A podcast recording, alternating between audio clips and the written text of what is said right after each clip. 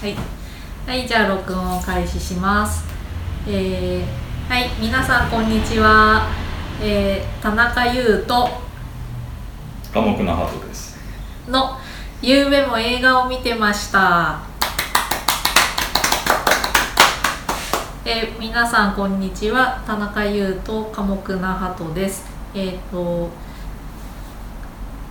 ですね。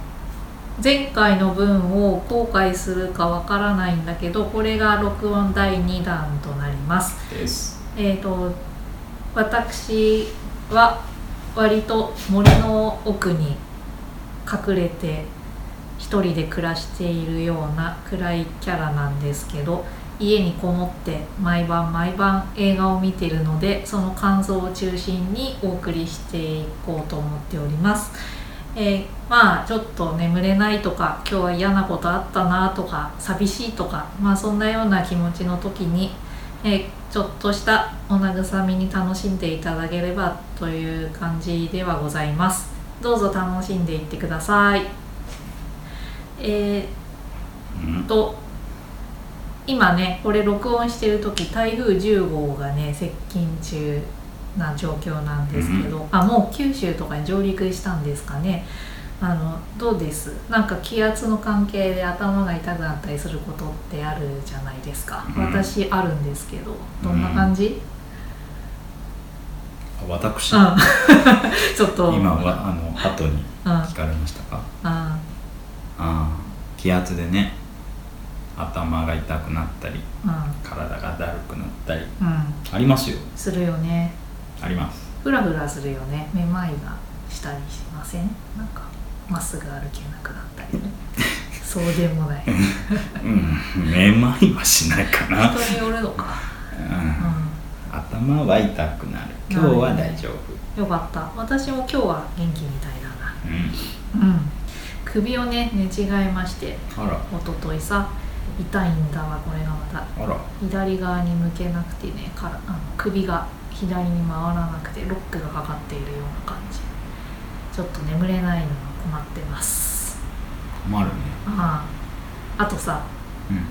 あの今日さ結構いっぱい雨が降る天気予報だったからさ、うん。折りたたみ傘じゃなくて普通の傘をさうん。持って外に出ようと思って。で玄関のドアの前に置いてるんだけどうん。その傘をちょっと差すのが久しぶりだったからさ、うん。念のためにうんちょっと刺してみたわけよ、雨雨降ってないのに？そうまだ雨降ってないんだけど今日はい。降る方だったからさ、ああ一応壊れてない久しぶりに使って使うから。あでこあうちょっと遠巻きにこうバサって刺してみたらセミが、うん。うんセミが出てきた中から。え？セミが。ね あの遠巻きにっていうことはそそう。の何かが入っているっていうことを想定してたっていうことですか？そう。念のために。う ん万が一のねことがあのあそう。私のお家の周り虫がね割といっぱい出るからさ。あの中にね入ってるかもしれないと思って。それ何？昔とか以前ん。入ってたことはあるんですか？ない察したんだよなんか私すごいね。の心が。ね虫の知らせだね。そうそううまいね。うまいでしょ。でこうそーっと恐る恐るかさって広げたらね、はい。はいセミが出てきた。セミがあ降ってきたんだ。そうポロって落ちた。それはあの何？元気に飛んでいかはった？お亡くなりになった。ああお亡くなりのセミか。そう。でどうしたの？と思いきやわさわさでもなくお亡くなりになってた。でどうしたの？そのまま置いてきた。なんかこう蹴っ飛ばしてこう何？森森じゃない？森に帰土に帰りなさい。ああまあそうしてあげてもよかったんだけどさ、うん。ちょっと怖いからやめた。生き返るかもしれないね。ちょっと足でちょんちょんってそうそうそうババーってうんなってくるかもうしれないですもんね。んです。まあそんなこんなですが、うん。無事でよかったです。う君がセミに食われなくてね。うんゆうさんなんだかんだでいろんな襲われエピソードがそうなんですよ。多いんでね。あの結構トラブルにね見舞われがちなんだよね。なんかそんなことで？みたいな、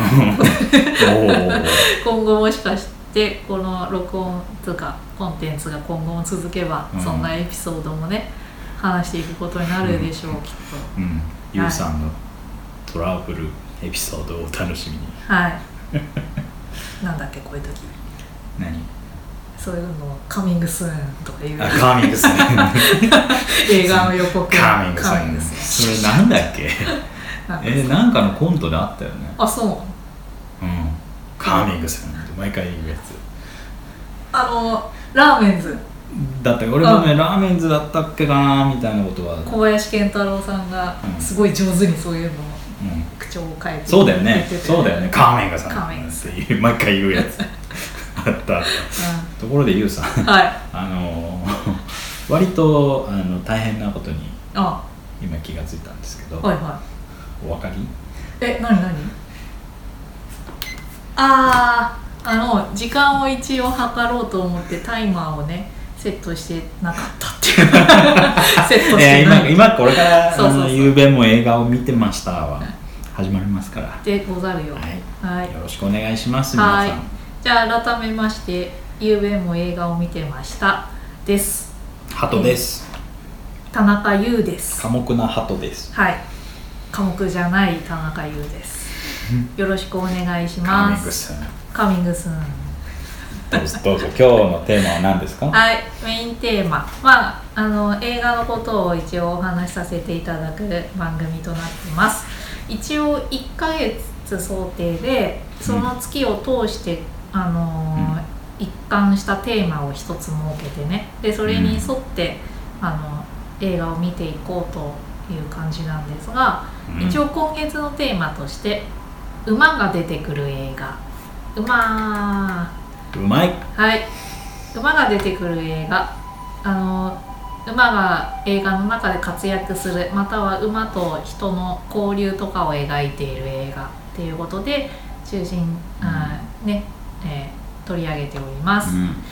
今回紹介する映画は、えースティーブン・スピルバーグ監督2012年制作の「戦火の馬」という映画です。戦火の馬、はい。戦いの日って書くんですねそう戦いの日の馬。戦火の馬。うん、です。戦火の馬。ストーリーを簡単に紹介しますね、えー時は第一次世界大戦下えーとですね、英国はデボン州という州の小さな村から物語が始まります、えー主人公はアルバートという少年です。彼は小作農の息子でしてそんなにお金持ちではないお家の息子さんですね、えー彼はですね近所の牧場で生まれたサラブレッドの子馬にですね一目惚れをしてしまうんです。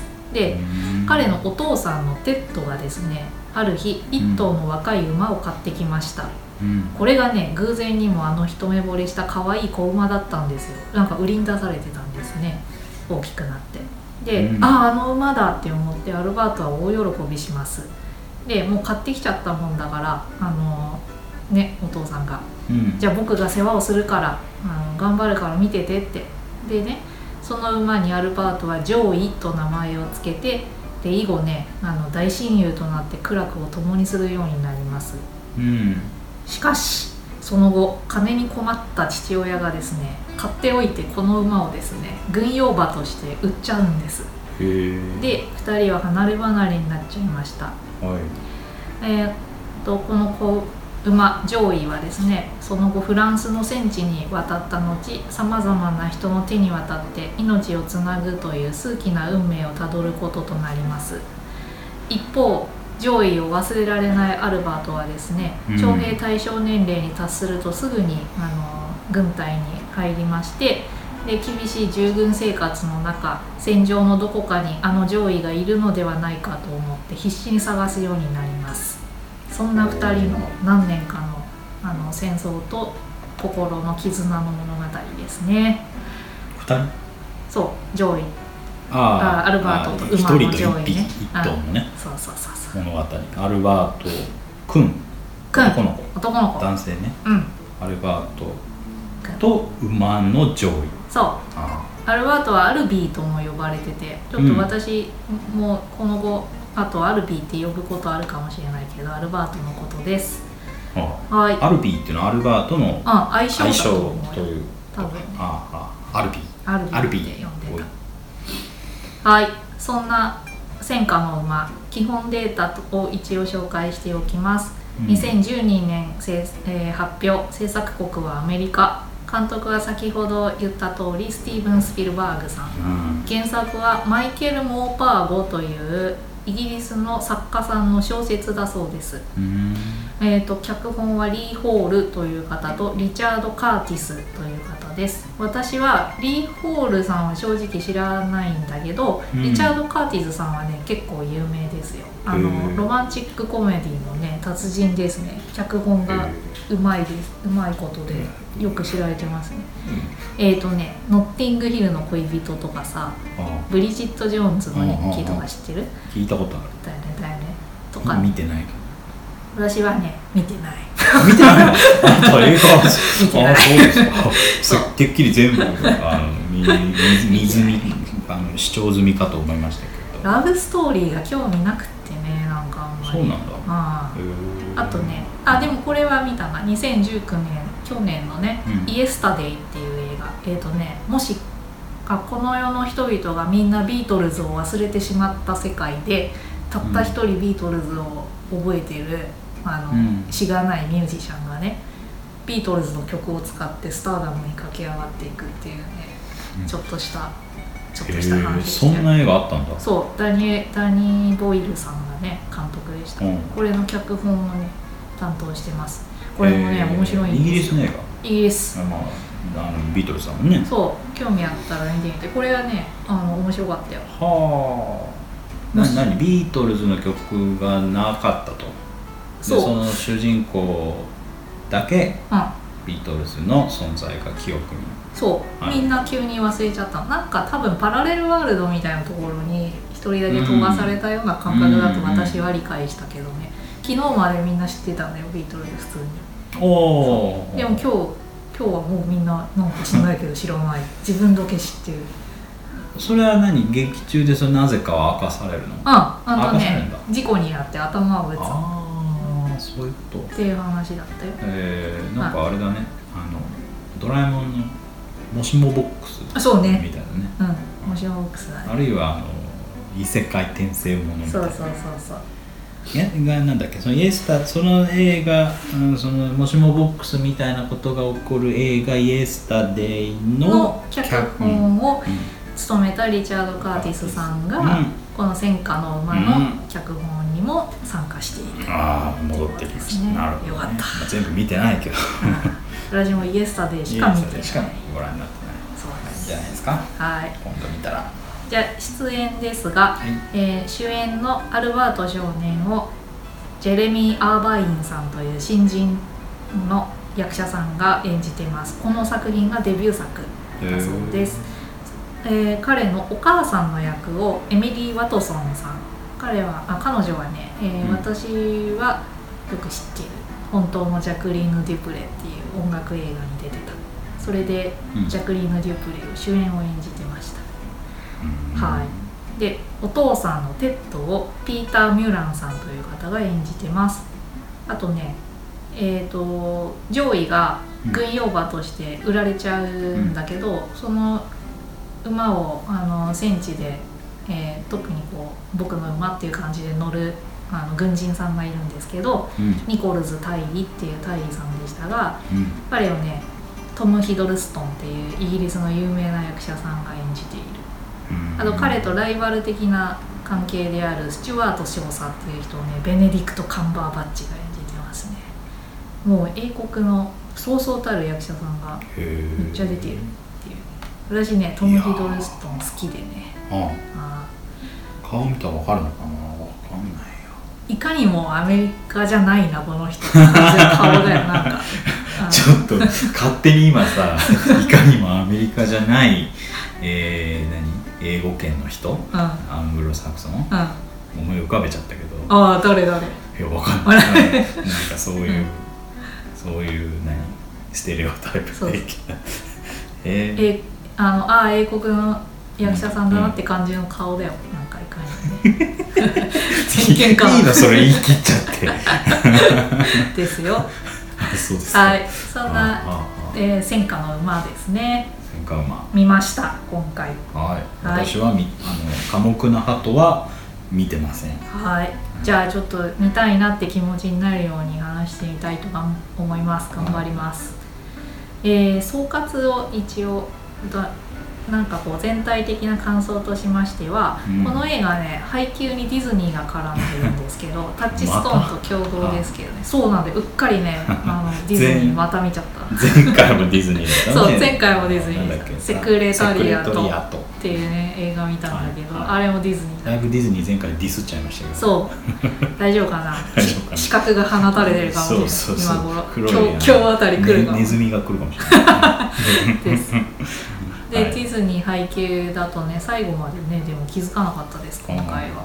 あのでねあの特徴としてはね、うん。今時ねこれほどまでにやりますかっていうぐらい感傷的で、うん。もう超ドラマチック。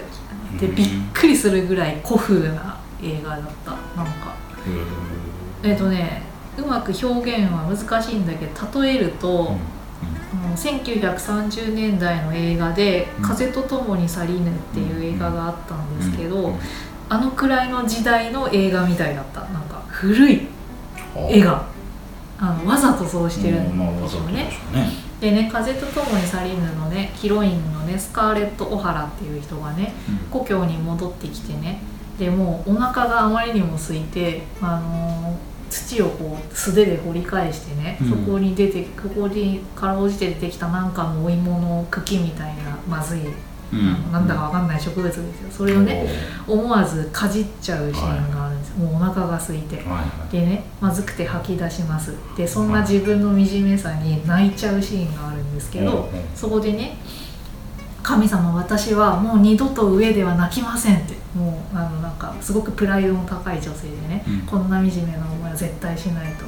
で私はもう二度と上でなんて泣きませんって泣くシーンがあってさうん。それがねものすごいオレンジのね黄昏時のねシーンなんですけど、うん。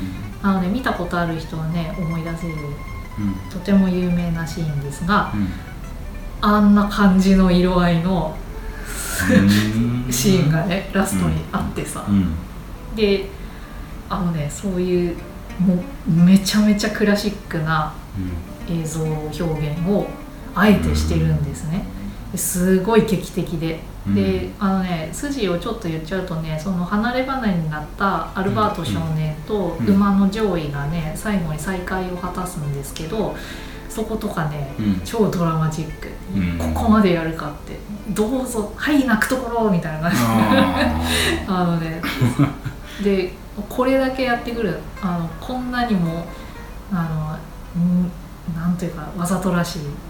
すごいークラシックな表現をしてくるんだけど、それでもしっかり感動させてくる。あすごいなと思います。よっぽどあのなんというかまずなんか脚本に自信があるんだろうな。とというか絶対なん必ず人の心を打ってくるものを持っているとうん分かっていたんでしょうね、なんか作るというのに、なんかねもうすごかったこんなに泣かすどうぞ泣いてくださいっていう映画でやりながらしかそ泣いちゃう。みたいなうんお約束なんだけど泣いちゃうみたいなそれよかったな。あとはうんやっぱり馬たちのね演技がもう素晴らしいの一言でうんよくここまで言うこと聞いてくれたねっていうどうやって撮ったのってぐらいもう見事にあのなんだ欲しい演技を引き出してた。ああ。ね。今月はね馬がそうそう。テーマゆうべも映画を見てましたというまあそうなんですよ。やってますけども、ええ。まあ、テーマが、馬ね。まあ、毎回決まってて。あそういえばさ、う前回「セクレタリアト」っていう映画の話を実はしたんだけどさ、しましたね。その時さあの馬馬が好きなんだよねって話を私がしたらさハトさんがさ、うん。馬ってさブリンブリンしてていいよねって、うん。お尻がブリンブリンしてるみたいな。大腿骨というかあの辺がそうそうお尻から後ろの足の付け根にかけてそうそう。なんていうのかな。ブリンブリンしてるんだよね。そこがいいって言ってたねでそれ私そう正直ピンとこなかったんだけど この戦火の馬をうん。見ててちょっとわかる気がした。あなんかさあの筋肉なんだろうけど、うん。筋肉ともなんとなくそのなんていうかな。きなんていうかな。想像するな的な、いわゆるザ筋肉みたいな、ブリンブリン感じゃなくない？ちょっとねわかんない まだブリンブリンの真髄を私は捉えきれてない、あのまああの鳩もですね、うん。あの戦火の馬を見てませんので。そうね。あのなんとも言えないんですけど馬といえばブリンブリンかなと。思そう。なんだいますけど。でちょっとわかる気がしたよ、うん。あのお尻がブリンブリンしてたからね。よかった。まだあと2回ありますもんね。ブリンブリン。馬馬映画。ああるよ、ね、真髄をね捉えたいと全4思います。回のうちの1回目がセクレトリアタリアトでトでえ2回目が今日の戦火ので。でこの後まだねまだまあお楽しみ、まあ、ブリンブリンするかしないかは分からない。けどね、ですよ。ぜはひよろしくお願いします。聞いてください、ブリンブリンに注目してね見ていきたいと思いま はい、すお願いします。はい。あそれであのね日本のねうん。映画の監督さんで三池隆さんっていう方がいるんだけど確かその方だったと思うんだけどねなんかの取材であのね馬をね映画とかドラマに登場させるっていうのは本当に大変なんだっていうことを言っててあー。1頭でも出すの本当に大変なんだって。で三池さんだったと思うけどな確か言っててね。まず大馬さん生き物だからご飯食べさせなきゃいけないしあとお世話する人を常時つけなきゃいけないしすごく臆病じゃない馬ってうんだからねあの戦争映画とかで周りでドンパチやってる音とかを聞いてもじっとそこに立っているっていうただそれだけのことができる馬でさえも見つけるのすごい大変なんだ、うん。であと乗れる役者さんがいなかったりとかね、はいはい。それらいろんなことをねあの考え合わせると本当に今馬をね出す映画ってね作るの難しいんだって。あでねハリウッドともなればあの市場も広いですしーうん。あのお金ありますからまあ日本よりはうん。出せないこともないのだろうがうん。それを見越しても今回の戦火の馬はめっちゃ馬出てる。えっと数が数が。ああ種類が。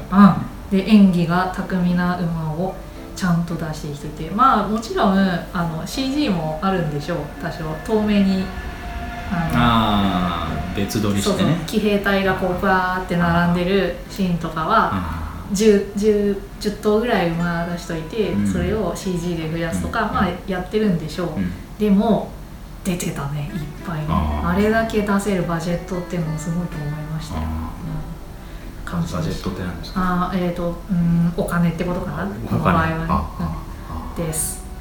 でね、えーもう一つ。これさっきも言った通りマイケル・モーパーゴさんっていう作家さんの小説が原作なんですけど、どうもその作者さんが退役軍人の方々からあのこう問わず語りに聞いたお話とかをもとにねまとめた物語なんだって。うん。であのいろんなエピソードを集約させてまとめ上げてるんだけどうん。あの後で述べるようなねいくつかの印象的なシーンをね実際にそういう人たちが思い出話としてね語ってくれたんだって、うん。ある意味では事実うんなわけですね、うん。思い出、ん。うん。でね、うんまあ物語をね必要としたんだろうなと思いますよ。やっぱそういうさすごい極限状況ですからね戦場っていうのは。うん。そういうところで何日も逗留してさ命の危険をさ毎日思いながら生き延びなきゃいけないわけですよ、うん。そういう状況の中を生き延びた人たちっていうのはなんかこうそういうふうに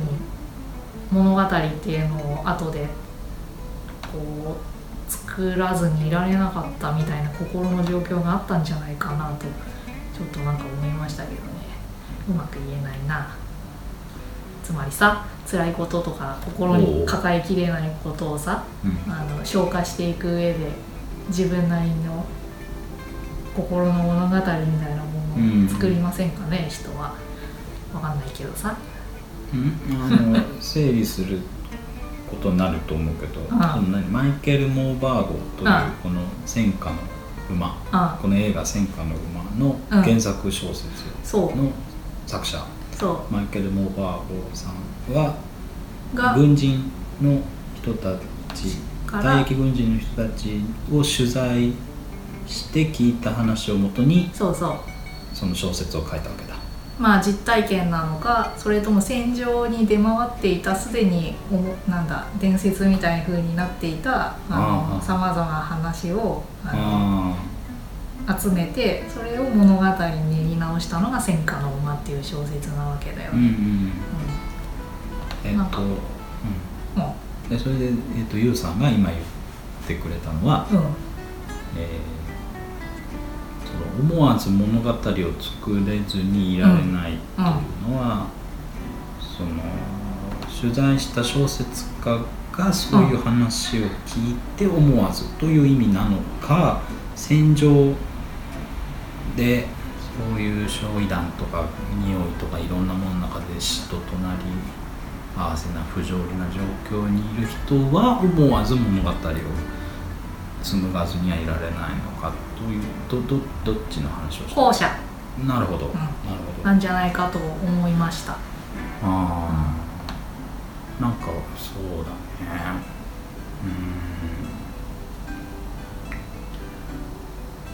うん。まあどういう取材をしたのかにもよるかもしれない。そうだよね。あともうさ自分が体験したことをさ言葉にした時点でさうん。あの事実ではないというか。うん。そんなだからどこを切り出すか、うんどうまあ記憶がまずあるだとしてその記憶が正しく事実を切り取ってるかもまあ、微妙というか、まあ、おそらく何か違うだろうしその記憶をどう他人に表出させたかっていうのもやっぱ違うだろうし、うん。それを受け止めた人もうん。おそらく受け止めた人の眼鏡で受け止めているってあろうから、うん。まあいろいろとあの伝言源ましてるだろうね。そうだねまあそれは別に悪いことじゃないと思うし普通なことだとは思うけどね、物語というのはね人の心にとってどういうものなんですかね。ってことをちょっと思いましたね。ああだからその そういった物語が逆に現実を構成するうん的な立場はなんか最近流行ってるよね。はあ。難しい話だ。難しい話だ。あのそうそう難しいよね。だからその客観とか客体みたいなもの対象物が人間の外側にあって、うん。それをその自然科学的に分析していけば、あー宇宙の真理とか人間の脳の真理みたいなものかるんじゃね？みたいな、うん。あー価値観パラダイムはまああったし今も当然あるんだけども、うん。えーそういうオブジェクトというか客観だよね、うん。その人間の外にあるもの。うん。それをなんていうかな。自己とか主観を抜きにして観察すれば、うん。解き明かせるものとは捉えず、うんえーその人の語りうん。物語うん。あるいはその人と他者との対話ダイアログうん。によって生まれた言葉が現実を構成してるんじゃないか実はみたいな、うあー哲学的立場がなんとなく最近流行ってるというかちょくちょく耳に聞こえてきて、はまあ、まあまあ映画っぽく言ってしまえばマトリックス的な世界でもあるんだけど、いうん。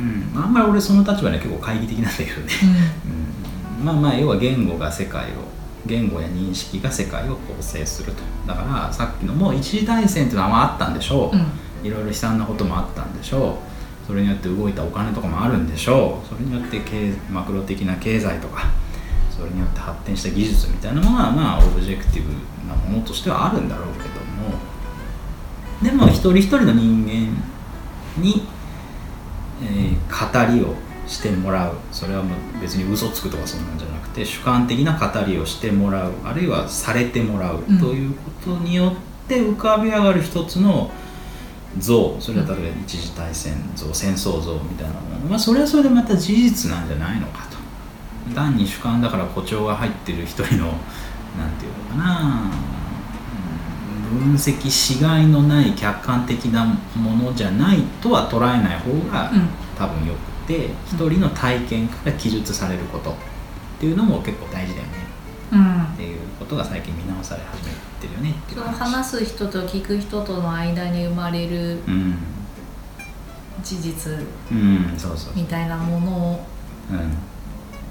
紡いでいくことによってうん。なんかするの心の病とかを治したりするまあそういう心理療法的な使われ方も当然するし、別に病じゃなくてもあのチームワークっていうか、なあー何か社会的に適応しなければいけない人とか組織がうんうん。あのまとまったり同じ方向を向いたりするためにそういったその聞き手と話し手の間にあるこ言葉うん。から現実を作っていこうと捉えた方がなんとなくハッピーなんじゃないの、うん。と。だからまあ心の治療でも使うし、うん。なんでしょうね。組織のチーム作りみたいな。とこにも。それをそういう発想に依拠したりする。ほかな。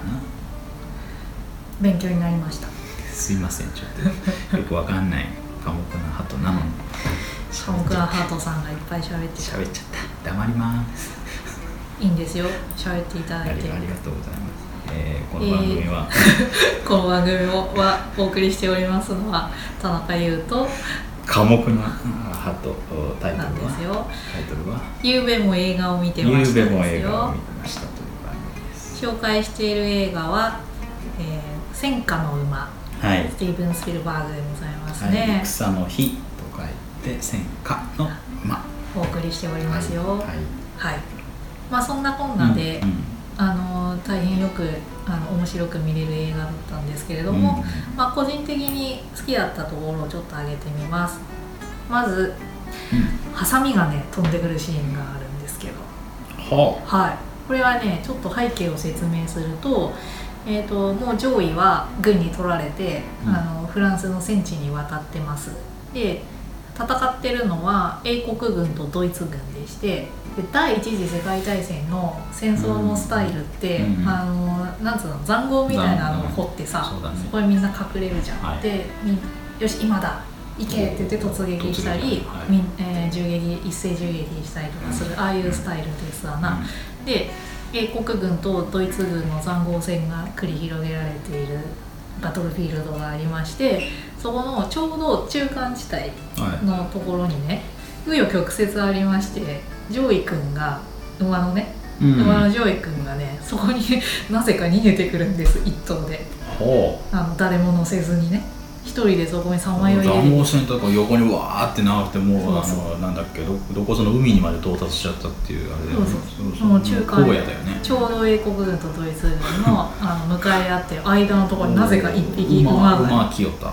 そうそう。でねいろいろあってねあのもう必死で走ってきてそこにいるんですけど、うん。あの有刺鉄線がね絡まっちゃゃって全身に。あらま。で動けなくなっちゃうとうとう。痛々しい。困っ困ったなと。でねあのー危険地帯にねなぜか一頭馬がいる。で両軍ともおそれをあの望遠鏡とかで発見してね馬がいるよこんなところにでざわざわしてる。でねでもなんかよく見るとすごい苦しがってるよと、はい。あの鉄線がね絡まっちゃってあ怪我してる。動けないんだ。だからあそこにいるんだと。でどうするどうする助けてやらないとって。でね両サイドから一人ずつ兵士が出てきて、上位を救出しにやってきます。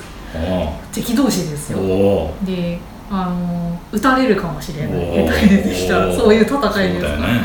で出てきました。で上位を囲んでドイツ軍の、うん。えー、となんていう人だったかな忘れちゃったけど名前忘れちゃったけどドイツ軍の兵士とイギリス軍の兵士が向かい合ってます、まあなんとかしてやろうと。でただ有刺鉄線を切るねハサミが足りないんです。ドイツの方は気を利かせて1本持ってきてくれてたんだけどイギリス軍の方の兵士はもうかわいそうで矢も盾もたまらずに出てきちゃったからハサミなんか持ってないし手袋も実はしてない。お前何しに来たって話なんですけど。まあそんなこんなでハサミが足りないんですよね。2人で一斉にピンって取った方が早く終わったりするところもあるからさどうするって言ってハサミがもう1本あればいいんだけどってなってでドイツ軍の兵士の方がね味方の塹壕に向かってね「おいハサミがもう1本足りねえんだけど」って声かける。おそうするとあのみんな顔出さないんだよ。でうん。そこからねハサミがバーって飛んでくるの何個も飛んでくる ハサミ飛んできたと思ってハサミめっちゃ飛んでるみたいな。あのだからその塹壕を上から見ると要はただのこう溝だよね。そうそうそう溝で顔は出さないわけだよね。そうみんな。そっから何十個かのハサミがブラブラって飛んでくるってそう飛んでくる。でね結構踏みしだいてる土地だからさ、はいあの泥泥ってぐちゃぐちゃしてるみたいな塹壕戦というか泥だよね。水たまりもできてて。うん。でそこにほぼなほぼ全てがぼちゃぼちゃぼちゃって落ちるんだけど、うん。まあそれをなんとか拾い上げてあのじゃあ切りましょうかみたいな感じで。えそんな近くなんだなんか塹そうそうそ壕う敵国の塹壕とこっち国の塹壕と結構距離があるイメージが。多分ドイツ軍の塹壕の方にいくらか近いところに上位がいたんだと思う。じゃあイギリス兵だいぶ歩いてったそう。あのねはん白い白っぽいハンカチを木にこう木にこうくっつけて白旗振りながら、ね、なるほどなるほど歩いてきてたよ。うんああそいつアルビーじゃない？違う。主人公。全く別の兵士。うん、そんな風にね、あのー何人もの人と関わりながらうん生き延びていくんだよね、上位がね。あのそんな話なんだね上位君の馬ですね。そうそう、はいはいはい。そこのねハサミ飛んでくるシーンがねすごい良くて。ユーモラスなんだああやっぱりそっちか。そう。ちょっといやなんかさ見てない身からすると、うん。描き方によっては感動的にも描けるし、うんそのなんていうコメディチックにも描けるだろうと思ったんだけど、ユーモラスな方、ユーモラうん。まあねなんかクスッと笑わずにはいられないよね。ああの誰も顔出してないのにまあハサミだけ飛んでくる。あのちょっとクスッとしちゃうんだけどでも、あの同時にさあのみんなが固唾を飲んでさ、うん。あの馬はどうなるかなって見守ってたんだなと思うとさ、うん。それはそれで泣けるシーンでもあってね、うん。笑い泣きというかさ、うん。あのもうまんまと号泣ですよね。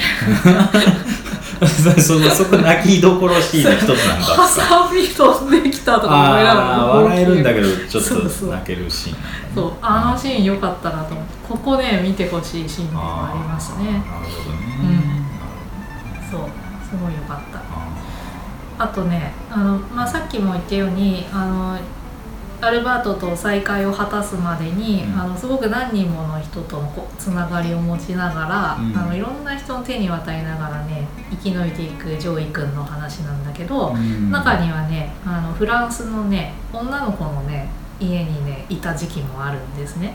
でそのフランスの少女のねエミリーっていう子なんですけど、このパートもね良かった。あのこの物語ね、うん。えー、とアルバートとジョイというあの人と馬とのつながり心のつながりをとにかく中心に描いていく話だから、それ以外のラブロマンスとかは一切排されてるんで、うんだ男女の恋とかさそういうのないうん。ほぼ排されてて、うん。だから女の子出てこない。基本的に戦の話でもあるし、うんでその中に唯一このエミリーっていう女の子がね出てくるんけどうん。すごいつかの間でしたけどジョイとねあのジョイを一時家にかくまうんですけれど、うん。そこのねパートまあ詳細を語ることは控えるけれども、すごい良かったね。なんかいい匂いがする場面でしたよ。うまく言えないけど。そこだけバラの香りがするようなあのちょっといいシーンでしたね。女の子が可愛くてね。かくまうってことは馬小屋があると？えっとねこの子の家には馬小屋はないんだけど、うん。巨大な風車小屋があってそこの1階というかうん。もう広い広いところにねかくまっているんですよ、うん。これもねまた大変語り出すと長いんですけれど、うん。うんいいんですよね、うん。このシーン女の子可愛かった。で体がね弱い女の子で骨が折れやすい病気なんだって。うんだからあの彼女と一緒に住んでるおじいさんはあのエミリーが馬をかくまって世話し始めちゃったんだけど、うん。あの馬にエミリーが乗りたいって考えちゃったら大変だなって落馬したりすると絶対骨折するだろうし、うん。あの絶対乗っちゃいけないよってあの言うんですけれどあのエミリーが乗りたがってねうん。いろいろあるんですそうういうんメールってね。何歳ぐらいの子15歳ぐらいに見えたけどな、ああなるうん向こうの子って大人っぽく見えるからな。わかんほどないちっちゃい女の子でもなく、ん。こう妙齢あの妙齢あの若いこう大学生みたいな感じでもなくってことか。お年頃のね。あ。まあ中学生ぐらいっていう感じでしょうか、うん。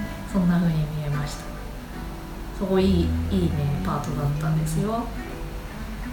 でねもう一つ最後にはあのまあ最後にアルバートとジョイは再会を果たすわけなんですけど、あ最後まで再会しないんだ。そうなんです。でねもうねいろんなところをねあの旅してねもうくたくたのヨレヨレになってるのねジョイがジョイねが。そう馬のジョイそうそう、はいはい馬大馬さんがね。でそれがねあのようやくあのお世話してくれるちゃんとしたしかるべき場所に収まってああの綺麗に体を拭いてもらってねでご飯ももらうんですけどあのその元気になってねもしゃもしゃ草食ってるシーンがねあ よくってねなんか あちゃんとおもてなしを受けてるみたいな丁重に扱ってもらってるところがねそれまでなかったからさこの子全然すごい存在に扱われる時とかあるから。あ思わず画面に向かって「えよかったね」って言って ほぼ泣いてましたねこのシーンー。私はね。うん、いいんですよ。あの上位がねなかなか特徴的なあのあのボディというか、うん。あの頭のおでこのところに白い十字の模様があってうん。あと足はね4本とも白い靴下履いてるみたいに白くなってる。の。すごい特徴的でねそれがねちゃんと体を拭くとさ見えるじゃない。ああはいはい。でねピカピカきれいきれいになっててね。あよかったねって。よかったね 上位ってすごい泣泣いちゃった。なるほどね。そうか戦火の馬ってそういうことか。そうそう。なんかえどうえ？どういうこなんか馬が、うん。その各戦地を、とだとうんなんかレポートしてるみたいな感じなのかレポートか。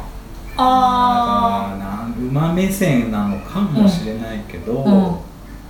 まあまあ馬目線という名のう一つのレポーターというか、戦争中？いや見てないからちょっとわかんないんだけどこんな少女もいましたとか、うん。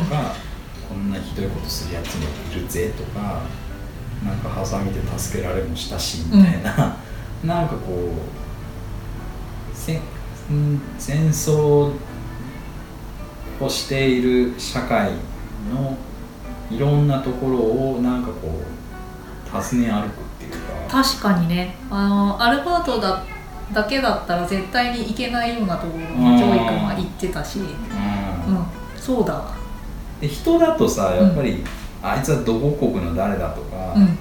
なんか女だとか男だとか、うん生えてるだのなんちゃらみたいなのありましたけど馬だったらさ、うん。なんかわかんないんだけどどどういうものにも変身できるっていうかさ、道具扱うものとしての道具としてもなるし愛玩みたいなのもあるかもしれないし、なんかこうかくまいたくなるやつにもなるかもしれないしその通りだね。無邪気に飯を食うやつにもなるかもしれないし、なんか何にでもなれるそうなんだよ。そうだった。そういうふうに考えると確かに、えー分かるところがたくさんあってうん。初めはあの軍隊の中でも階級がかなり上の人たちあのうん。馬に乗ってもいいような騎兵騎兵はいはいはい。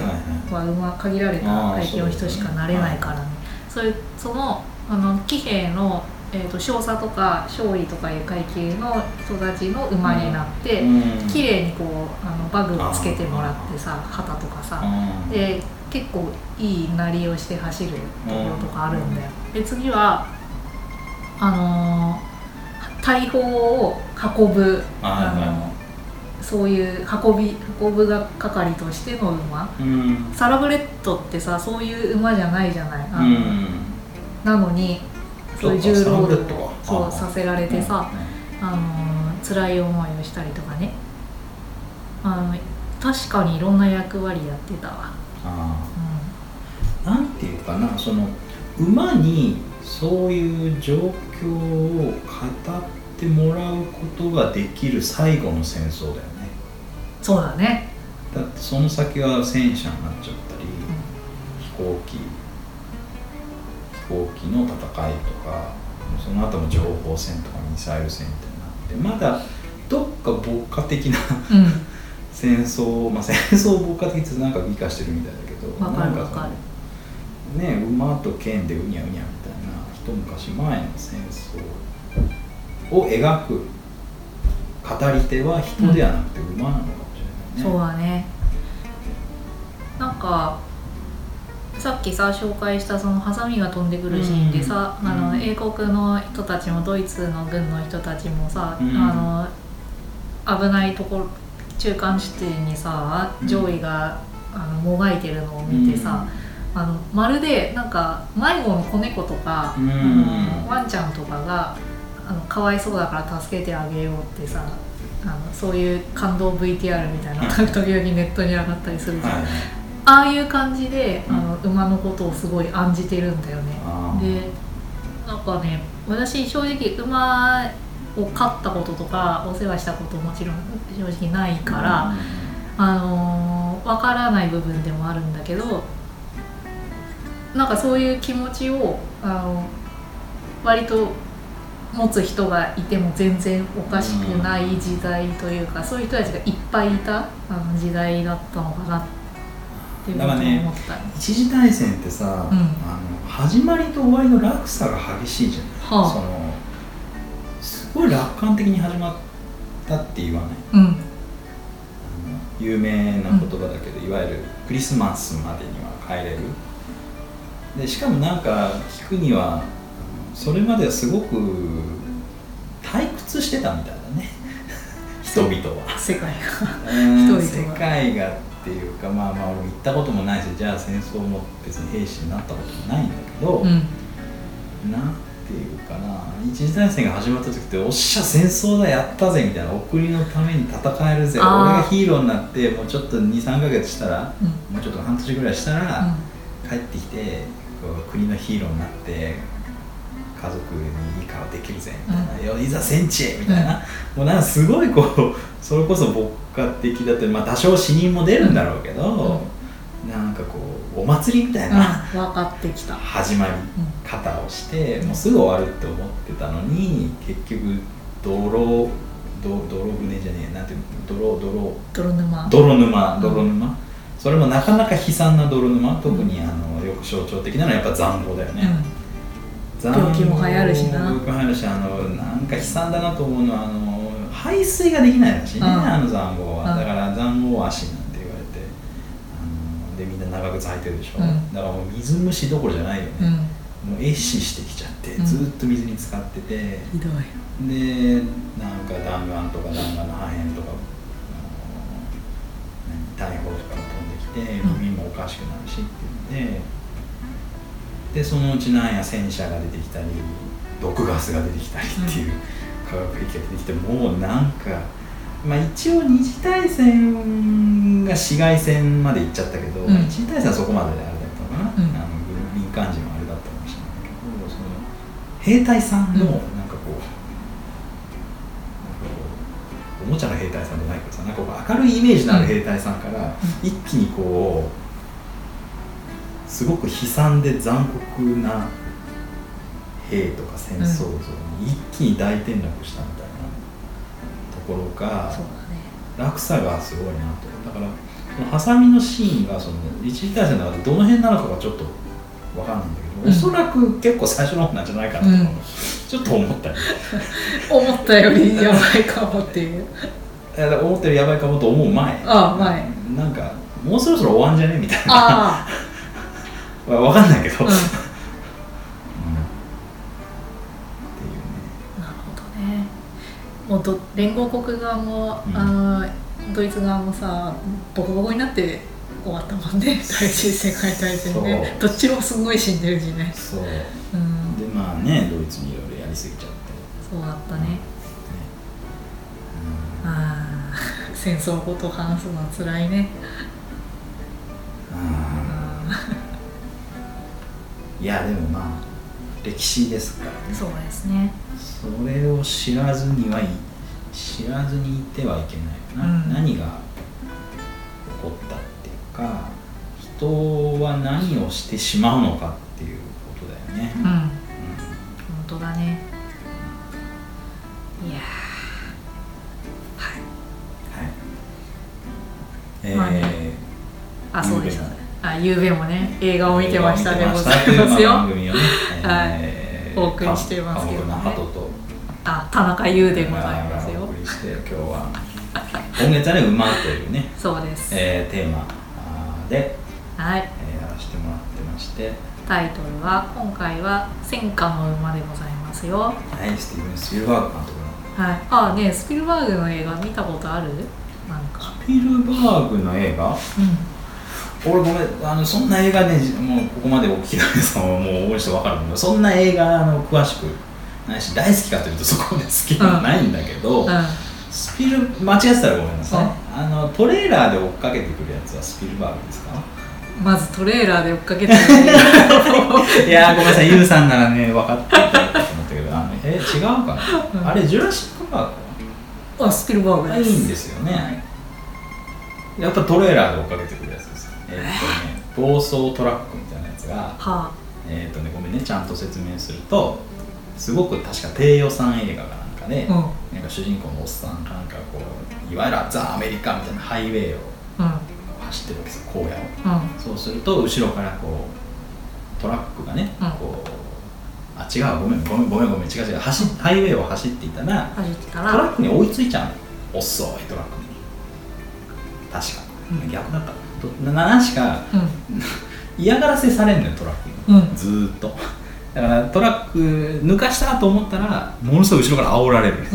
で煽られるから先行けっつって先行かせたらわざとノロノロ走られる、うん。感じ悪いね。トラックの運転手がこう窓から手出して「うん。いいよ先行っていいよ」とかって手でこう振るって「分かった」ってこう車線出ると前から猛スピードで車来てあれよく正面衝突しそうになるとか、うん。もうひたすらこうその主人公のなんか車に乗ってるおっさんと顔が全然見えないトレーラーのおっさんとがずーっとそれしかないの。わかりましたよそれ。激突。あそれそれそれそれそれ。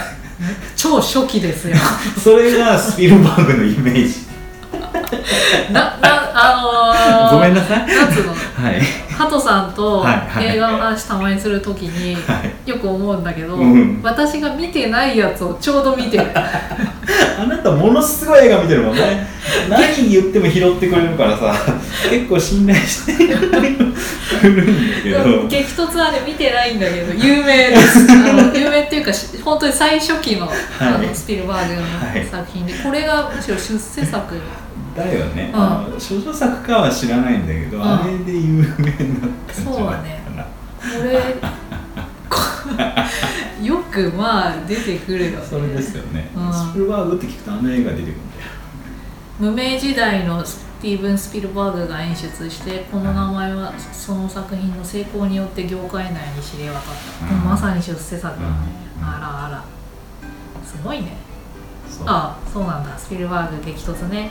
でごめんごめん。あの、うん。スピルバーグの話あですそうそう。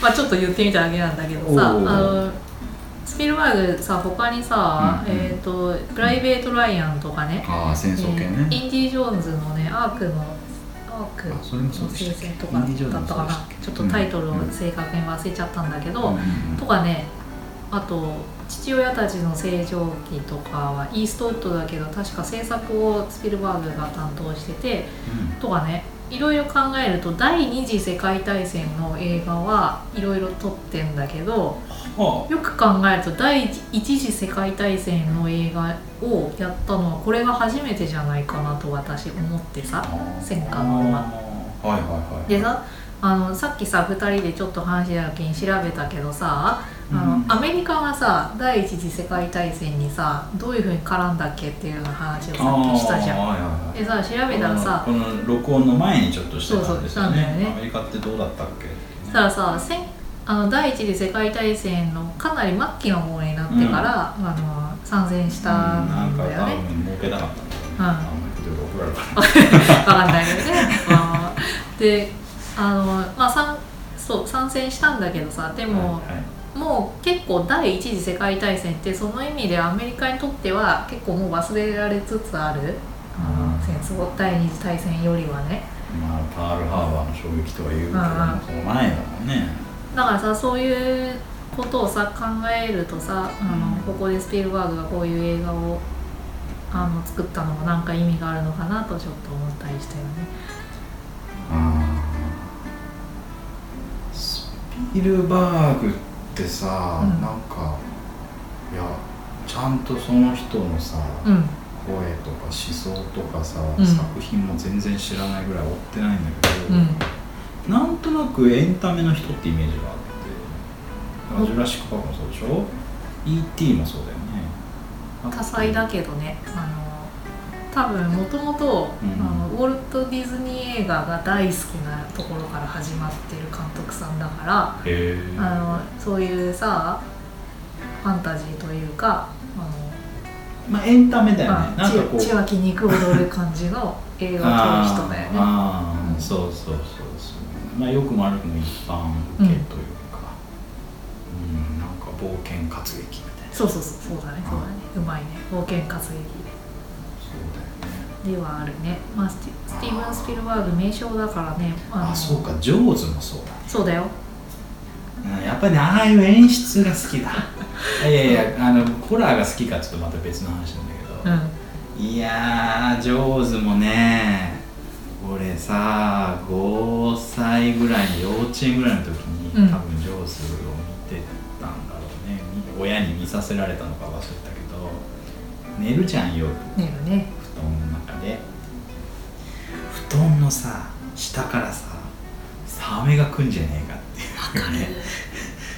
怖くて怖くて、なんかねまたちょっとスティルバーグの話じゃなくなっちゃうんだけど、ん。なんかしないけど同時期に「エイリアン2」も見てて、うんうん幼稚園のちっちゃい男の子が、でね「エイリアン2」ってさあのエイリアンの接近音がねうん。すごい無機質なビープ音なの、へえピピピピってね。で動体感知動くものを感知する装置なので、まあ、エイリアンというその敵、うん。人類に人類人間を襲ってくる宇宙地球外生命体うん。が何メーターか先にいるとピピ。ピピってこう もうちょっと高いとピピピピってなるわけですよ。で近ければ近いほど速くなるんだよ。だから5メーターとかピピピピピピピピって3メートルピピピピピピピってなって、うん。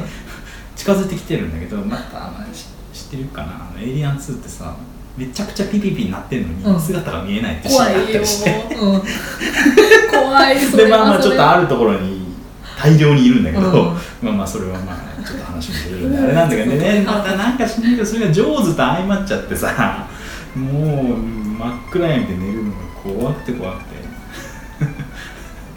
いやだからまあなんていうかな。あのエイリアン2はちょっと余計な話だったかもしれないけど。いやー上手みたいなああいう演出の妙だからジュラシック・パークも怖かったね、思い出深いですよ。じゅなんか喋ってて。最初のやつ？そう、う。ん。最初のしかあんまり見てない、うん。最初のはなぜか繰り返し見ちゃう？あれはあの何？T-REX の演出が良かった、うん。あのういや本当か知らないし今覆せてるかもしれないけどあのあのティラノサウルス、うん。T-REX ってあの動くものしか見えないっていう設定じゃない、うん。だからそのなんか間抜けな人が一生懸命逃げてトイレの中でガブーってやられちゃったりとか上からねそうそうそうそう。なんか女の子が車の中で一生懸命ライトを探そうとするんだけど、うん。なんかそれでなんか閉めろ閉めろって男の子と女の子きょ兄弟姉妹なのかな？が喧嘩になっちゃってそのせいで結構なハイビームのライトが車からもうビュービュービューこう光が散るってもう T-REX ずっと見てるみたいな。懐かしい、あれ間抜けでさあれもだから一種の演出じゃない、うん、なんだろう。全部撮らないんだよね。そう。あ T-REX は半分だったっ半分？けだからさ映画のセットとして全部作ってないんだよ。CG でもないし、あそれは知らなかった。うん、あれど確かあのータイタニックもあれ確か片面しか作ってないあれと同じような感じで、うんうん。ジュラシック・パーク確か前半分しか作ってないんだよね、えじゃなかったかな。うん。だからまあまあだから予算さっきの激突ともちょっと関わってくるんだけどその予算のない中でそのカメラがどうそのえ絵をショットしそれによってどういう、まあ、恐怖の効果なのかワクワク冒険なのかわかんないけどを演出するかになんかこうまあまあこだわり抜いてるっていうか、なんか予算のない中でいろいろ考えて面白い人ねっていう。ー工夫するよね。そうそうそうそうそう。う。工夫がいいよいねろんなこと試しててそれを決してやめない。もうかなりのお年だけど、うん。うん。すごいと思う。そうそうそう。そんな印象があるね。そうだね。でごめんね。一次大戦を初めて描いたんじゃないかっていう話だよね。うん。まあちょっと思い出して言ってみただけうなんだけどん、なんさ、かねスティーブン・バーグはいろいろ語りポイントはありそうだよね。きっとろ専門的に論じてる人もいるああなんかねいっぱいすぎてちょっとうかつなこと言いづらいよね。で さっきからスピルバーグスピルバーグってあのめっちゃタメ口聞いてますけど。先生先生監督、ね。師匠。師匠。別にしたでもないけど。まあそんな、い。あの戦火の馬について語っているわけでございますよ、はい。寡黙なはずです。田中優です。よろしく。よろしく最後に、うん。最後にっていうかあとねあのあこういうところもある物語だなって思ったところがあってさ。話ね。そうそう。はいはい。それはさあのその主主人公のアルバート少年がね、うんあの父親のヘマをね息子が回収していく物語っていうなんかどっかそういうところかなというか一種トンビが鷹を生むというかうん。なんかねというのもさあのーアルバートのね父親のテッドっていう人物はねうん。あの昔ねあの他の戦争にちょっと行ったことがあって、うん。その従軍体験がかなり強烈だったもんで多分今でいう PTSD みたいなあのこ心の傷をかなり負ってしまっているんだよね。はい。でさ、あのーその時負った怪我のね痛みを紛らすためもあるんだろうけどかなり叫びたりになっちゃってて、でまあ悪い人間じゃないんだけど、あのちょっとね性質的にいろいろ難がある人なんだよね。うん。であのさっきも言ったけどその戦争の時にねあの結構いろんなことがあってさうん。でそれで心の傷を負ったのもあるんだけどいいこともたくさんしたんだよその戦争うん。の辛い状況の中で、うん。あの仲間を助けたりとかいろんなことね実はした人なの。うん。だからあの男気はあるしあのすごくいい悪い人じゃないなっていう感じの人なんだけどいかんせん結果が出せない人なんだよねなんか。あうん。のいろいろ不器用だったり、うん。あのちょっと悲観的になりすぎるところがあって、うん。なかなか決断が下せないせいであのなんか間が悪いというか、はい。結果が出せない人なんでねとにかくやるぞ頑張るぞとか言うんだけどあのちょっとうまくいかなくなるとすぐへこたれちゃって、えうん、もうじないとかなっちゃう感じの人なんだよね。で心の中はなかなか熱いのにね。ーうん。でそれに対して息子のアルバートはあのそういうふうにお父さんがかつていろいろ頑張った人でありうん。あの立派な人で人だと思っていなくもない尊敬もしてるんだけどうん。でもその父親のね失策のせいでね自分が愛した馬である上位をねあの失うことになってしまったわけよ。あのお金が回らなくなって売ったってさっきってそうそう。はいはい。でもお父さんが買ってきたんだよ。お父さんが買ってきた馬なのに金がないからってお父さんがまた売っちゃうんだよね。息子に相談もせずに。でさ別れる。そうまあ普通普通っていうかそうかお父さんがってきてお父さんが酔っ払ったのかな。そこだけ聞くとなんか普通じゃねって思うけど。まあまあでもまあいろいろあるでしょう。そうだよね。あのー小作農の家なんだけどね、あうん。の地主の人に土地を借り受けて、はい。そこ耕して取れたものを上納金としてはい。入れるっていう家でさ、であの上位を買った経緯っていうのはねもともとはあの畑仕事を手伝ってくれる農工場が欲しくて一頭買おうってことになってさオークションに買いに行くんだけど、はいそこでお父さんがね上位に一目惚れしちゃったんだよ。農工場じゃないのに全然。サラブレッド馬なのに。あまりにも美しい馬だったからあの馬いいねってなっちゃって。でそこにねあのその自分に土地を貸してくれている地主の人もそのオークションに来ててさでなんか自分を煽るようなことを言うんだよ。あのおでね意地張っちゃって。うん。あのちょうどいいと思ってた馬だしあの全然必要じゃないのについ煽られて買っちゃうんだよ。おー。で農工場買うお買えないんだよ。あのお金なんかないのに大金はたいてさ上位買っちゃって。うん。で買ったからには農工場じゃないんだけどもうしょうがないじゃん。あの上位にさ畑仕事を手伝ってもらってさはいはい。かいとにかく作物を取ってさ上納金を納めないとあの追い出されるから、うん。でそういうことのさいろんな買わなきゃいいのに買っちゃってで金もないのに払っちゃって、でさそういう父の失策をさアルバートがさあのまあちょうどまあそうだよ。父の負債というかさあのやってしまったことをさアルバートは自分のこととして引き受けて、うん。自分の意思と行動力で、うん。あの辻褄を合わせていくというか回収していくというか、うん。頑張っていく話なんだよね。まあ、アルバート自身もかねて上位のことをさ可愛い馬だなって思ってたわけだし、うん。友達になりたかったんだけど。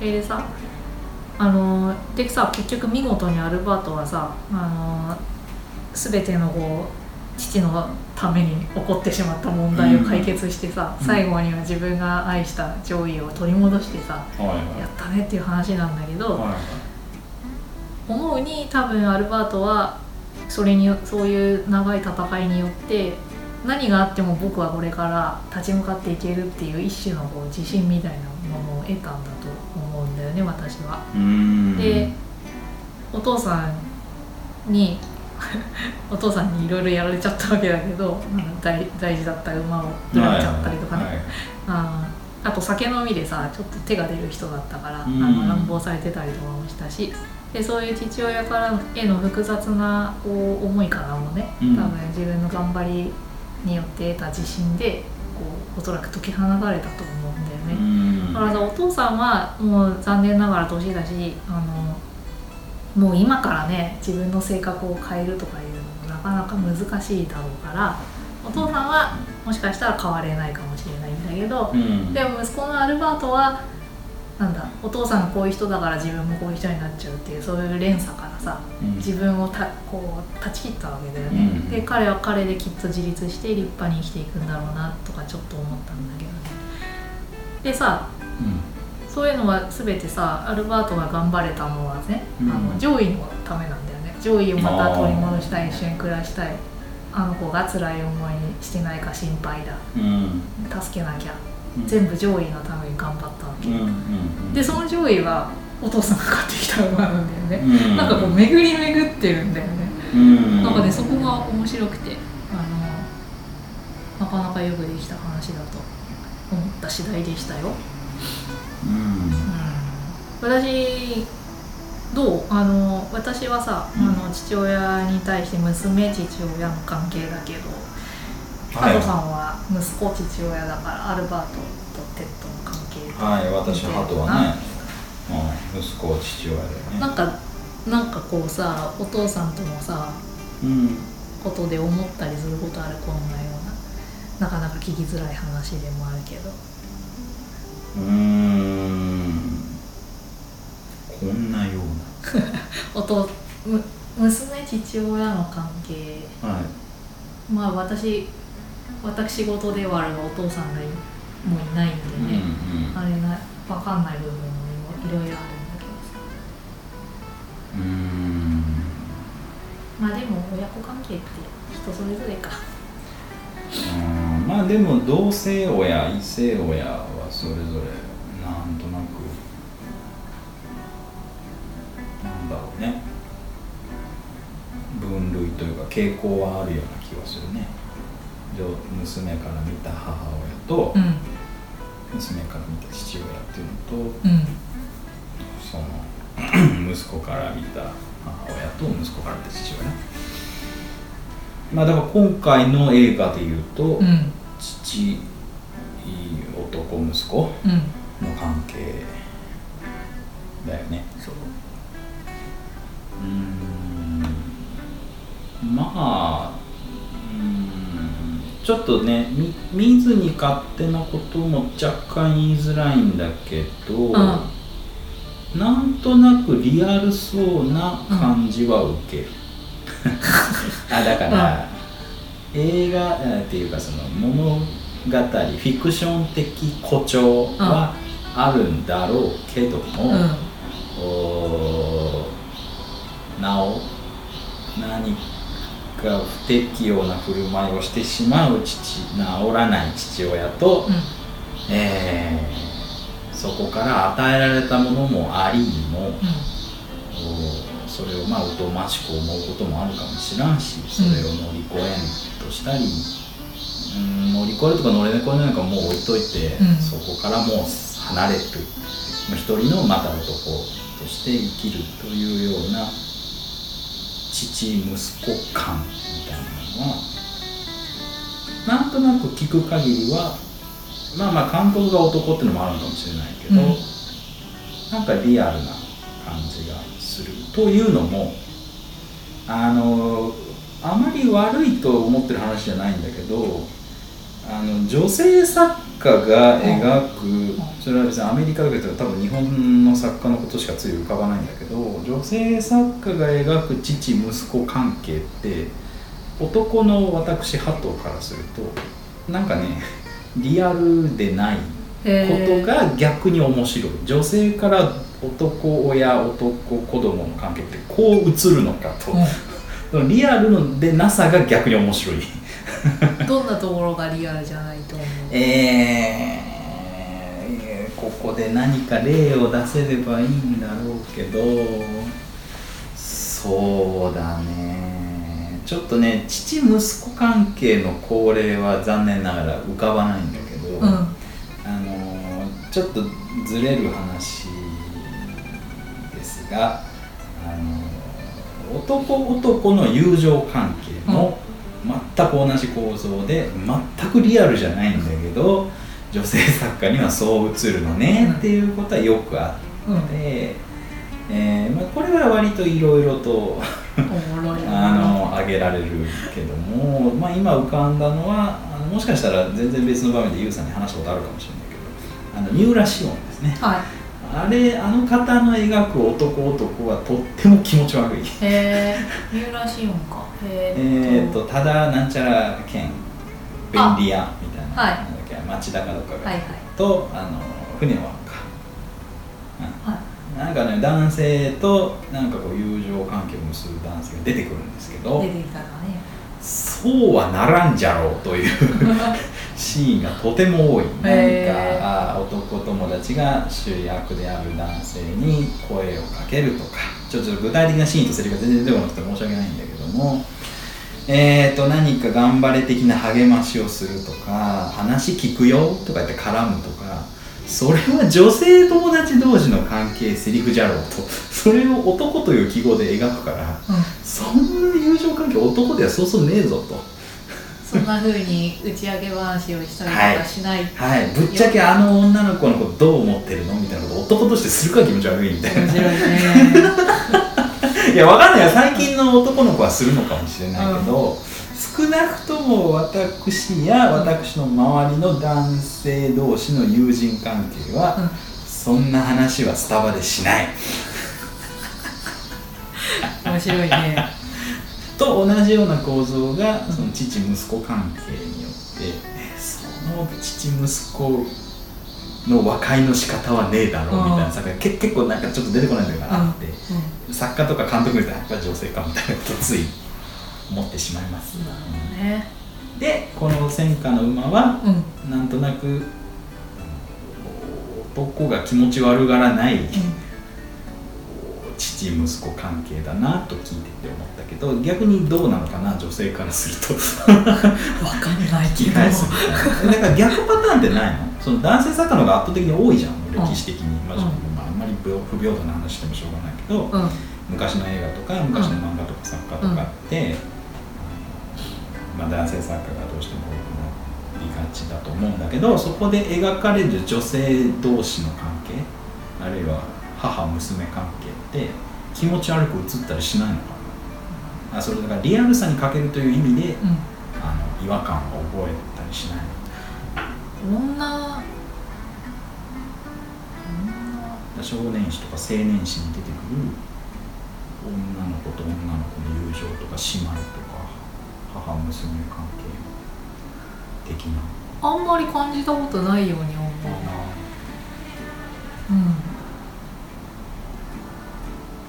うん。女同士って、うん私が思うに割とよく話すし、うん。うん。でもあのー女同士でうん。の醜い嫉妬とか。あ のあ仲良くしてるふりして実はすごい悪口言うとかー。あのそういうことをよく言まあステレオタイプとして描かれ言われることはあるけどそんなことないよとは思うよ、ああそれもちょっとわかる。うん。そうかもしれそういう人もいるかもしれないけどそうじゃない人もいっぱい。なんかそこだけ記号的にこう描かれたりするよね、うん。女性社会ってそういうもんでしょうとは思ってないんだろうけど、うん。そういう装置として物語に入れとくと、うん。面白くなるし上がるみたいな。それはそれでなんかひどい消費のされ方だよね女のドロドロ上がるみたいな。昼あ昼。まあそうだね、うん。そうだね。うん。だからまあなんだろう、まあ、この辺ちょっとねジェンダー感ジェンダー論語り出すとまたちょっとややこしくはなりそうな気もまあ、歴史的に見て多分しょうがないって言っちゃうといろんなところに怒られそうだけど あのやっぱりこう男性社会、まあ、もっと言っちゃうと白人男性社会がうん。作り上げちゃった女性像、うん。あるいはそれをまあ受け止めちゃったとか受け入れざるを得なかった女性的振る舞いみたいなのがまあ多分お互いに内在化してて、まあうん。今それを多分紐解こうとしつつあるう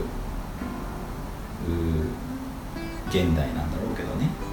それをなんていうか解体しようと。うん。いろんな立場の人がいろんなこと言ってるんだろうけど。でもそういう価値観が内在ししてんじゃねえのっていうのはまあ一個一理にあるような気はしてて。うん。まあそれがだから例えば映画という作品にどんな風に表彰されるのかっていうのはまあいろいろ一悶着はありそうだよねだからやっぱりなんだろうね。あの父息子関係ってまあまあ遡れば神とまあまあ何でもいいけど、うん。昔からよく何の例えにもあるしいろいろ出てくるんだけどうーん。だからなんだろうね。2012年の映画か。いやいや何が言いたかというとここ父息子関係じゃなくてもいいじゃん物語の作りとして、うんうん。母息子でもよかったし、ん。なんだったら母娘でもよかったんだけどなんかこう古めかしいフォーマットをここに置いてるのはなんでかなっていうのはちょっと思った、だから一次大戦時のリアルで言うとこっちの方がこっちでこの戦火の馬の方あごめんなさいこの息子をアルバートとうん。父トットの関係の方が一次大戦っぽいし、うん。まあ、馬というもう一つの一人のもう一頭の主役の邪魔をしないという意味ではまあ正しい選択なのかもしれないけど、別にそこをファンタジーにしてもって そういう家族なんて実際いねえだろうとは突っ込まれるのは分かっていながらもうん。母息子とか父娘の関係にしたって別にいいんだもんね、うん。なんかこうここだけとらまえると随分普通のフォーマットを持ってきたんだなって感じはするかな、父息子が父を乗り越えるなんて何度繰り返されてきたうん。典型的なフォーマットだから別娘が父の婿だっていいし。うん。あんまりいじくりますややこしくないのかな。ゆっくり考えたいテーマではありますな。ね。ね。でねそのアルバートと父親テッドの関係のことでさ、い。ちょっと一つ思ったことがあってさ、あのねよいいと思ったのはね、うん。あの結局そのようにしてアルバートの方が、うん。あの父親を超えたわけだよねある意味では。はでねそういう息子をね父親がね嫉妬してない感じがすごいいいと思った。あなんか。あのあ嫉妬がね全然伺えないラストシーンだった。最後にねうんあのジョイとアルバートがお家に帰ってくるんだけどさ「よく帰ってきたね」って言って家族が迎え入れるじゃん。うん。そこでね全然こうあのなんていうのかな。まあそんなところで息子への嫉妬とかをあらわにする父親もいないだろうけど お前帰ってきやがったのかみたいなことをさ。あそうか。アルバートの戦地行ってたわけか、そう。あごめんごめん。そう。いやいやいや、なうん上位が最初にね軍隊に連れられて行っちゃう時は行っちゃう時にねアルバートが、だったら僕も軍隊入りますって言ったんだけど、ほどねでも入隊年齢に達していなかったから軍に入れなかったうんだよね、でね結構長い間の期間を描く映画でねあの、うん。その間にアルバートも入営していい年齢になって、うん。外すかさずもう軍隊入ってまあそれだけが目的じゃないだろうけど上位を探しに、うん。行ってたんだけどさうん。それ帰ってくるシーンであのなんだろうな嫉妬というかなんかもうほとんど奇跡の子を見るかのような。信じられないよね。だってさもうさあの戦地に行ったんだよ馬が。あの、はい生きて帰ってこれる見込みなんてほぼないような時なわけよ。だだって馬って人間より全然短命だしさ。そういう意味を死ぬ可能性あるしもう何万頭と死んだからね第一次世界大戦で馬はね。ああのそれがさ連れて帰ってきたんだよ。すごいことなんだよねかなり、あお母ちゃんいるんだよね。うん、お母ちゃんいる。お母ちゃん何してる？お母ちゃん主婦でね。主婦でねってあんまり説明。やっていやあのいやどういうススポットライトの当たり方してるのかなと。お母さんはねあのこの通りお父さん結構あの飲んだくれで割と、うんあのしょうもない人なんだけど、でもね一途に愛してるんだよね。というのもお父さんがそのかつての戦争でさあのいろいろあったことを知ってるしその時すごく立派な行いもしてね勲章をもらったりしてるのね。なのにあの褒められていいことをしたにもかかわらずあの勲章を持って帰るとね家ですぐその勲章を捨てちゃったんだって。というのもお母ちゃんが。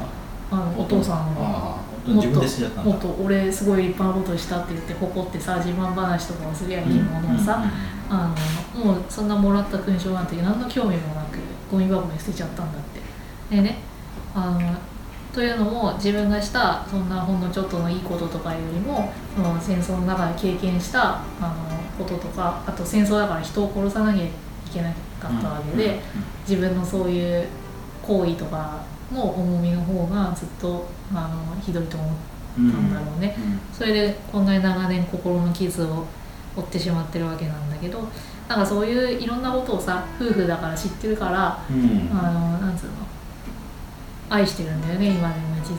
で父親がいろいろヘマをするんだけど、うん。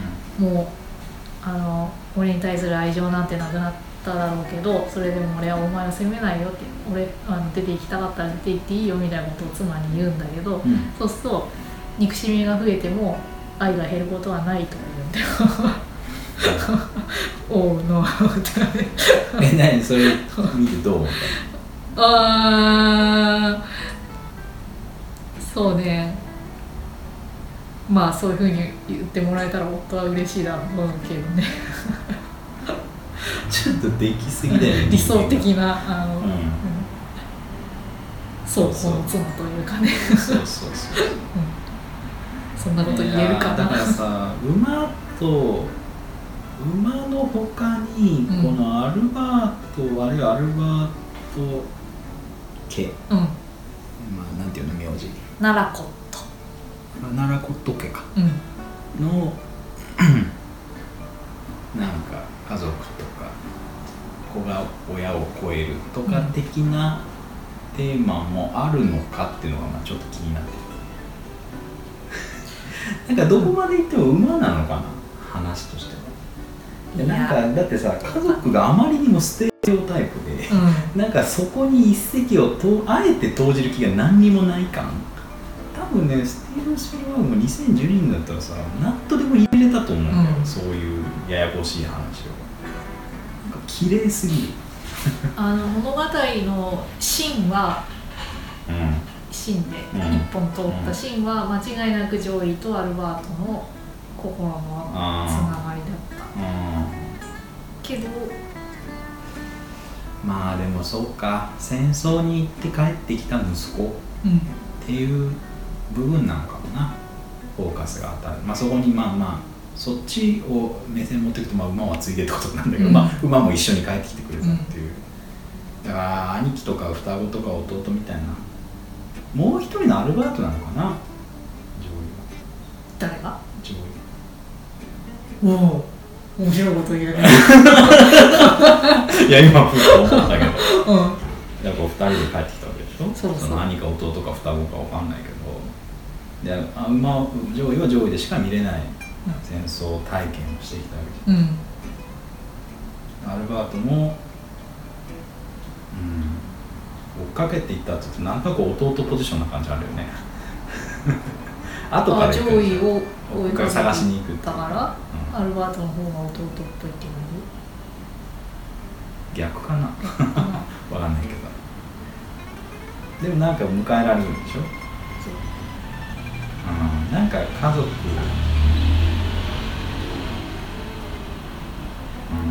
ラストシーンはそんなよく帰ってきたねって3人で抱き合うあの父母アルバートを穏やかな瞳で見つめるジョイっていうシーンでしたね。なるほど。ピンポンって言った。ちょっとたあれだ誰かちょっと来客なんてゆうあのゆうさんちょっと宅急便が来たみたいちょっとお待ちください。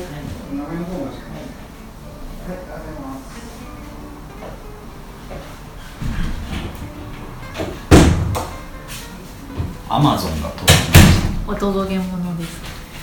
この今やっているお店の店主がねちょっと留守なんですけど、その店主宛ての荷物が本当はねまだね何十分か後に届く予定だったんだけどあ某あの密林の人たちは早めに届けちゃいまして、えーリスナーの皆様には大変なご迷惑を。さっきアマゾンって自分で言ってました。密林ってわざわざ言い換えバレた。おい時間通り届けてくれるのはいつも感謝しております。ね。ちょっとぐらい早いことには目をつぶりましょはい。うはい。そんな夢も映画を見てましたですよ。はい。えー、寡黙なハトと田中優がお送りしておりますよ、えー今紹介している映画は「戦火の馬」スティーブン・スピルバーグ監督2012年制作の映画でございます。はい。どこまで話したかな。まあアルバートと父親の関係っていうことだよね、あまりにもオーソドックスであったか家族像がっていう話ですけどどうなんですかね。なんかねもっと原作の小説に出てくるこの親子はかなりギスギスしてたみたいだけどあそう。そうディズニーだから。原作はお読みに？いや読んでない。筋をねちょっと読んだそうですね。原作ちょっと見ないとちょちょっと勝手なこと言い過ぎたかもしれませんね。まあ映画も見てないくせにね、もっとうん、アルコール依存がひどくてもっと殴ったりするあ感じだみたいでしたけどね、いやちょっとうんこう脱線させていいのかわからないけどついこの間あのあれですよ。ついこの間とか昨日かな。うん、うん、あの映画、まあ、またアニメの話なんだけど「うん。声の形」はい。映画を見まして、はい。結構あの後味が悪くて。そうだね。確か 耳が聞こえない女の子そうそうそう。をかつていじめてしまったそうそう。主人公。そうあれだっけ見見ました？いや漫画だけ。漫画かだから何が言いたかったって映画見て後味が悪かったんで原作読もうと思ってうん。うん読んだんですよ、うん。でまあまあそうね原作の方が後味は良かった。個人的に、まあ、映画を見たからかもしれないんだけどただあの総じてあ後味がいいか悪いかというと悪い方の部類なんだけど、映画に比較するとあのまだいい方、うん。独語かうん。だったなって出してまあまあ別にその話をぐちゃぐちゃしてもしょうがないんだけどこの戦火の馬をねうん。ちょっとまあ原作もね辿ってみないとそうだね。っていう感じですね。はい。ありがとうございます。ありがとうございます。まあそんな感じですかね。戦火の馬、い。えっ、と随分前の方で言ったことだけどディズニー配給であることに最後まで気づかなかったぐらい今回は、うん。あのずっしりとうん。心に来てあんまりこうディズニーだねみたいな感じの鼻につく感じは まああんまりないというか。あのディズニーは素晴らしいあ素晴らしいです。スタジオだと思いますよ。ディズニーは本当に素晴らしい船なんですけど、うんだ私のあの言ってることなんでざれ言ですよ。前回二人で散々ディズニー。めちゃめちゃディズニーの悪口言ったディズニーをもうこきにこき下ろして 放送できませんよ。ははい。そそんな戦火の馬でございました、ありがとうございました。うん。まああの確かにねオーセンティックなあの脚本だったようにも思いますけれどそそうですよ。あのことさらにオーセンティック、ことさらにオーソドックス。で、えうんオーセンティックってどういうこおあと正当的な それオーセンティックだっけ？だったようなまあいいか、はあのまるでテクニカラーが始まったばかりの映画みたいな感じにもうあの映画をカラーにすることが楽しくてしょうがないみたいな。ももっとこんなことやってみたい。もっと色つけたいみたいな感じのあの時代の映画描くと思うほどあのすごいクラシックな映像。ならその風と共にされるみたいな。ねこれほどやりますかっていうぐらいドラマチック、うん。なのにしっかり泣ける。もうボロ投げでしたけどね。ちょっと見たくなってきましたね。すごい良かったね。でさっきのねハサミが飛んでくるシーンもうん。良かったんで、うん。あれだけでも一見価値はあると思いますね。見たくなってきましたよ。良かった。はい。と大間さんの演技も楽しんでいただきたい。そんなさすがスティルバーグ。うん。あスピルスピルバーグ。スピルバーグね。さん。はい。の感動対策でございます、えー今回お届けしましたのは、えースティーブン・スピルバーグ2012年「戦火の馬」という映画でした。ぜひご興味があったら見ていただきたいと思います。えはい。いやー長くなっちゃったね。どのぐらいだと思う？今ねあの賞味90分。すごい喋ったなうん。です。ーいいねえっ、ー、とねちょっと次ここまで聞いてくれてる人いるんだろう。本当だよ。途中で寝てくれちゃって全然構わないはいそうです。はい、で、えー、と次お送りする映画を何にするかちょっと決めてないんだけどできれば今までずっとあの、アメリカの映画だったので、うんアジアとか日本とかうん。もっとヨーロッパでもいいですけど、とか他の国のね映画でうん大馬さんが出てくる映画があればそれを探して取り上げてみるのもいいと思ってます、はい。長々聞いていただき誠にありがとうございまあした。りがとうございました。やね。またもしよかったらやりましょう。りましょう。ね。はい。じゃあえー、っと田中優斗寡黙な鳩。の「えー、ゆうべも映画を見てました」今回はこれでおしまいでございます。ありがとうございました。ありがとうございました。またねバイバー。イ